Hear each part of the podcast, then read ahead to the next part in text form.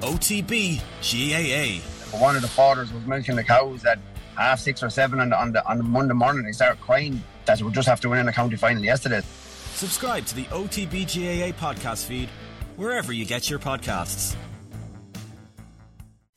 Football on off the ball. With Sky. All the football you love in one place. Across Sky Sports, BT Sport, and Premier Sports.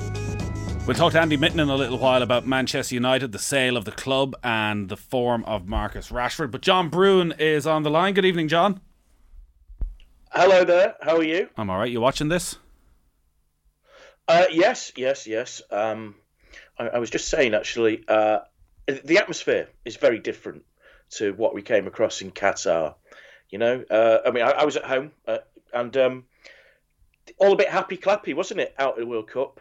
And um, all I can hear when I, when I watch this game is boos and screams and yelps, and it's great to have football back, isn't it? It reminds me a little bit of when football was returning after the London Olympics in 2012, and yeah. there was this yeah. buzz around Britain of that's what sport should be the purity of the Olympic movement. And we're not going to put up with those greedy footballers diving around the place, making all that money, supporters not knowing how to act when they go to stadiums. We're never going back to that world again.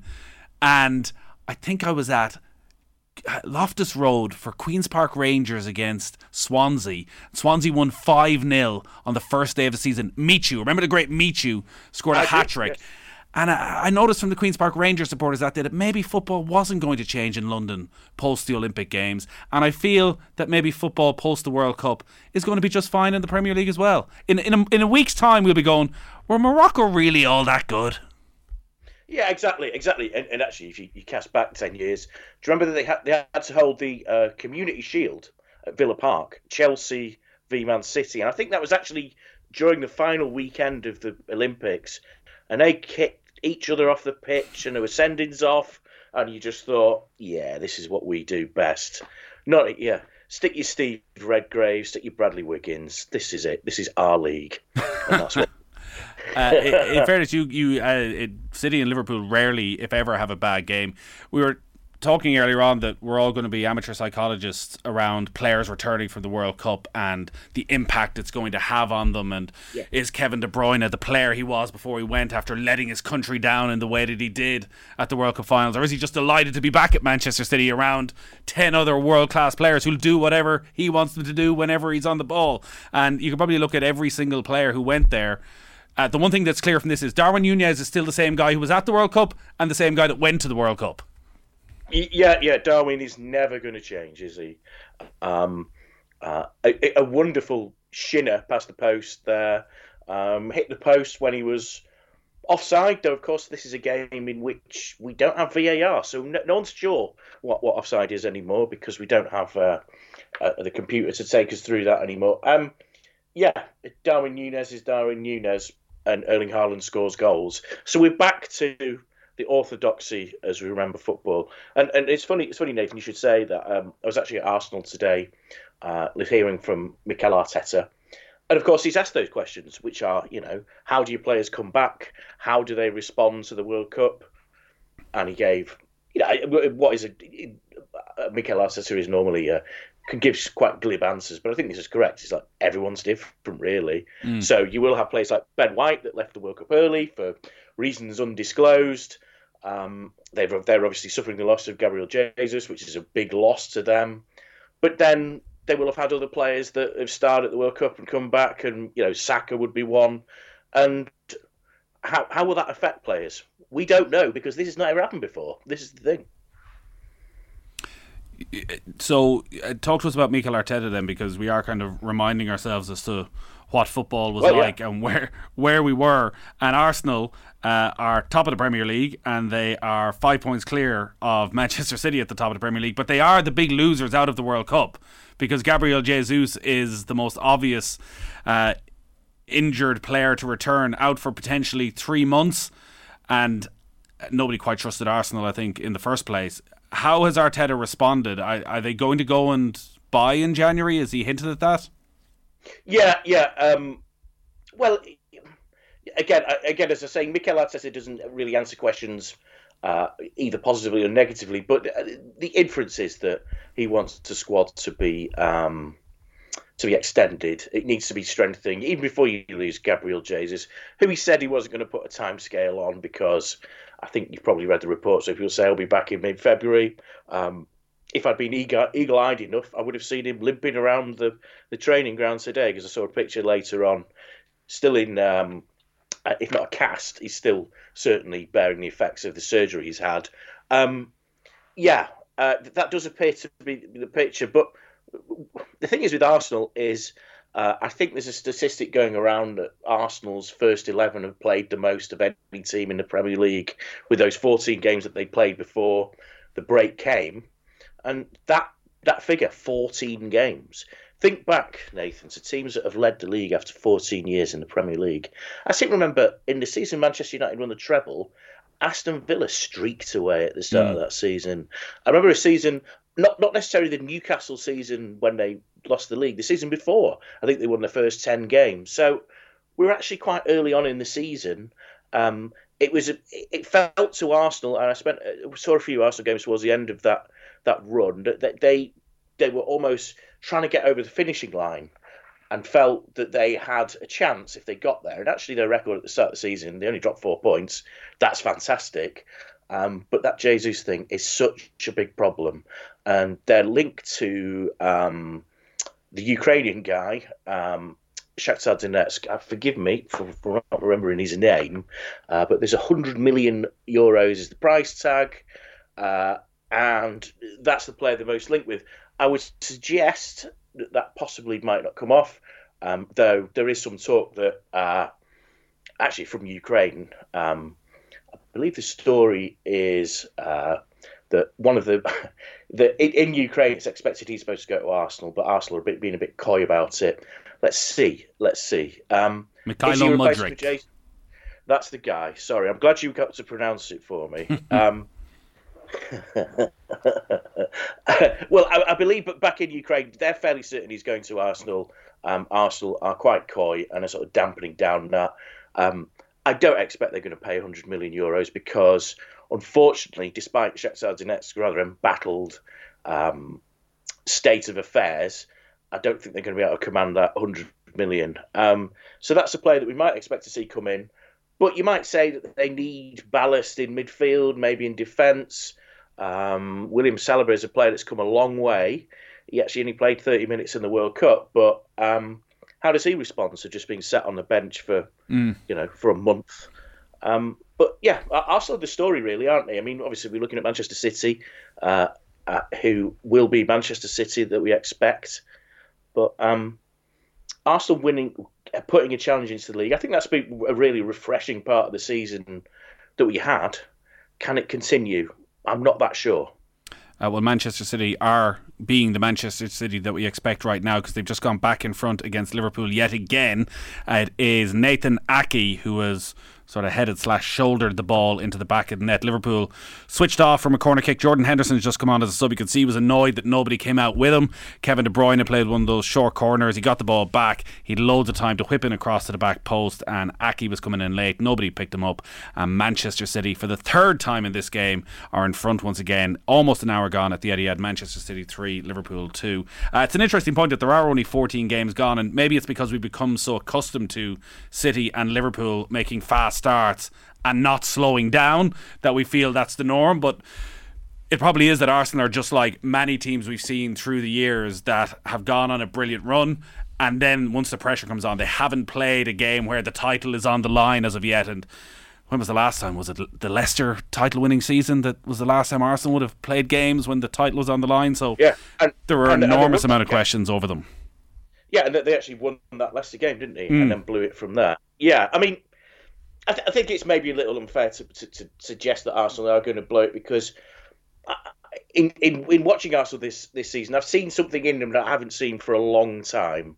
Not since the end of the uh, you know the, the the 2000s decade, let's say that. there is a spirit there. I think um, it would be a shame, wouldn't it, to consider that Mikel Arteta got Arsenal back to where they want to be for just 14 games, and then the World Cup intervened and stopped that. I, I, do think there's a there's a steely determination there. But of course, what you're talking about, in fact, um, he will celebrate only two years in the job, and that's his first job. This is his first season, really, um, challenging for anything like that. Let's see how he goes. But I, I, think it's good for the Premier League to have Arsenal about. Manchester City and Liverpool is that great modern rivalry. Um, watching this game as I am, I wouldn't say Liverpool's defending is the best, but then again, uh, there's a few injuries there, I think.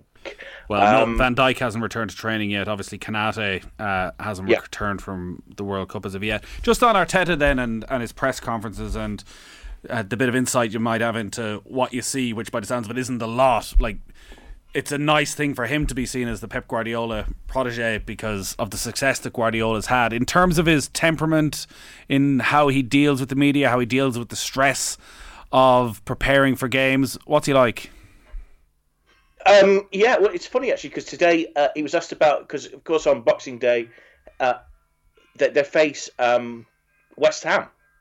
Now West Ham's manager is David Moyes, a mentor for um, Mikel Arteta, and uh, he said he learned a lot from. Now you wouldn't say you'd see a lot of Mikel Arteta, uh, a lot of David Moyes and Mikel Arteta, but then again, there is that flintiness, that determination, that not suffering fools gladly. You also get that from Pep Guardiola as well. Um, and also, David Moyes, a few people, is quite a self assured character as well. And he's quite willing to, you know, if you ask him a silly question, uh, you aren't going to get much of a reply other than, a, you know, that was a silly question. Um, he's fairly firm. Um, he won't give much away. Uh, he often gives the same answer to the same question uh, that he's asked. I mean, I think all managers do that, don't they? I think Arteta um, is an impressive character. I think uh, if you speak to the journalists that have been around the club for, for well the last few years, I mean, obviously you had Unai Emery, which was, I mean, Unai Emery we, we know is a good manager, um, and it almost felt that like he was a misfire for that club because of his um, the comparison you would make with him and Arsene Wenger with relations with the media. Um, and of course, another manager, of course, Arteta works under is Wenger. Now, he's not like Wenger at all because you could ask Wenger any question on any subject and he would give you a fairly full answer. Um, I think today uh, Mikel Arteta was asked about the FIFA Club World Cup, 24 teams, and he just said he had no opinion on it. Now, um, so it's as simple as that. Fair um, enough. if you said, no, well, and actually, I don't have an opinion on it either. I don't know about you, Nathan, but um, it, it, it, it's we'll see, won't we? That that was pretty much the point of view. But um, Arsene Wenger, um, well, Arsene Wenger probably actually planned the FIFA Club World Cup as we think about it these days. But um, if that had been in the Wenger days, you would have got a long answer. In Unai Emery days, well, unfortunately, that didn't really work. Hopefully, he's going to be a little better at that now. He's uh, back in English football, but um, yeah, I, I think Arteta's an impressive character. He's a young manager, um, and uh, you know uh, he is very assured of himself and very assured of the direction he's going in. Um, and uh, in today's, he actually closed today talking about how, what a great relationship he has with the Kroenke family, who of course are the owners. Um, now, uh, you wouldn't say they're the most popular owners among the, the uh, Arsenal uh, fandom, so I felt that was an interesting point, but I'm told that that's the usual way of things. He has a good relationship, and if you think about it, um, in the way that Arsenal's been restructured over the last couple of years, in which Edu is director of football, Arteta has a great deal of control in a fashion that, funny enough, Arsene Wenger didn't have towards the end of his time when he was Arsenal manager. If you recall, they started inserting all these directors of football. They started putting in um, very scouting chiefs and all this around him. Well, he looked bemused. Arteta has been able to say, "Well, I want this, I want that. I'm prepared to work with this person." So a lot of faith has been placed in him. He's delivered so far this season. Um, the big question that all of us are going to have to ask when he play against West Ham, when he play against um, Brighton on New Year's Eve, is can they do it without Gabriel Jesus? Now, Gabriel Jesus hadn't scored for ten games. Mm. But, I, but I tell you, I mean, you've seen the games. I know. Uh, he really does set the tempo for them. The player he actually reminds me of uh, of a team that another team that ran away with the league at the start of the season. Um, Leicester with Jamie Vardy. You know that sort of that ability to press from the front, chase Harry. There's a bit of the dog in him. Like he wants to fight for yeah. it, wants to get stuck in. Yeah, exactly, exactly. He's that type of player. Um, and funny enough, uh, you, you made the comparison to Pep Guardiola. Pep Guardiola did we didn't see that player, did we? Really at Manchester City, um, Arteta has released the dog in Gabriel Jesus, which su- suggests that there is something different about him as a manager. And uh, there is that quite hard edge, I think, to Arsenal at the moment. I mean, it's not quite, you know, the, the, the Adams Bould Keown standard, no. but you know, in Gabriel and uh, William Saliba, there's a hard, hard players there. I mean, Xhaka, we know is something of a bit of an amateur hard man, but funny enough, he's been taken out of that firing line a bit, hasn't he? Been pushed a bit forward. Um, I think actually he's constructed a good team. Uh, you know, you've got a players like uh, players like uh, Martinelli, um, um, who you know is 21, but such a key player to them. On the other side, you've got Saka, who you forget is only 21. He's playing like a veteran and uh, you know was so important for England during the World Cup. Um, yeah, I find myself singing the praises of Arsenal. I think if they can find a solution to the Jesus thing, they could be okay. But that's a really big if for me. Football on off the ball. With Sky, all the football you love in one place across Sky Sports, BT Sport, and Premier Sports. Well, they've only lost one game all season, which was the game against Manchester United, which in the VAR review that came out yesterday, they admitted yeah. that they got the big decision in that game wrong and that Arsenal's early goal in that match should have been allowed. And I think a lot of the criticism of that performance and maybe that they had a very high line and they were naive and all that was probably a little bit over the top. Uh, I can't believe we're burying the lead. The big breaking news of oh. the evening FIFA investigating how celebrity chef Salt Bae and a number of other people gained and I quote, undue access to the pitch at the end of the World Cup final in Qatar. Salt Bae, the Turkish chef, was pictured holding and kissing the World Cup trophy while celebrating with Argentina players after the win over to France. FIFA rules state the trophy can only be held by a very select group of people, including tournament winners, FIFA officials, and heads of state. And I guess they just don't put it down in writing, but also friends of Gianni Infantino. Yeah, I, I, don't, I don't know if you've seen this line that um, that he's been unfollowed, I think, mm. on Instagram by Gianni Infantino, which seems like a fairly uh, felling blow to that, that long relationship you've had. I'm sure you've seen the video. Oh, he, he loved that steak. I think he calls him a genius. I think, doesn't he? Well, you know, this guy is a genius. Um, yeah, I mean, I, I, I, I don't understand this thing. I don't know. I, I, I, I'm not that au fait with cuts of beef. I'm not really sure what a tomahawk steak is. Uh, I did actually watch a YouTube video of the gold leafing thing to see what it was all about. Still don't understand it. Um, I, if, if that's is that what is modern fame? Is this a story? Is this is this an is this an actual problem for Gianni Infantino?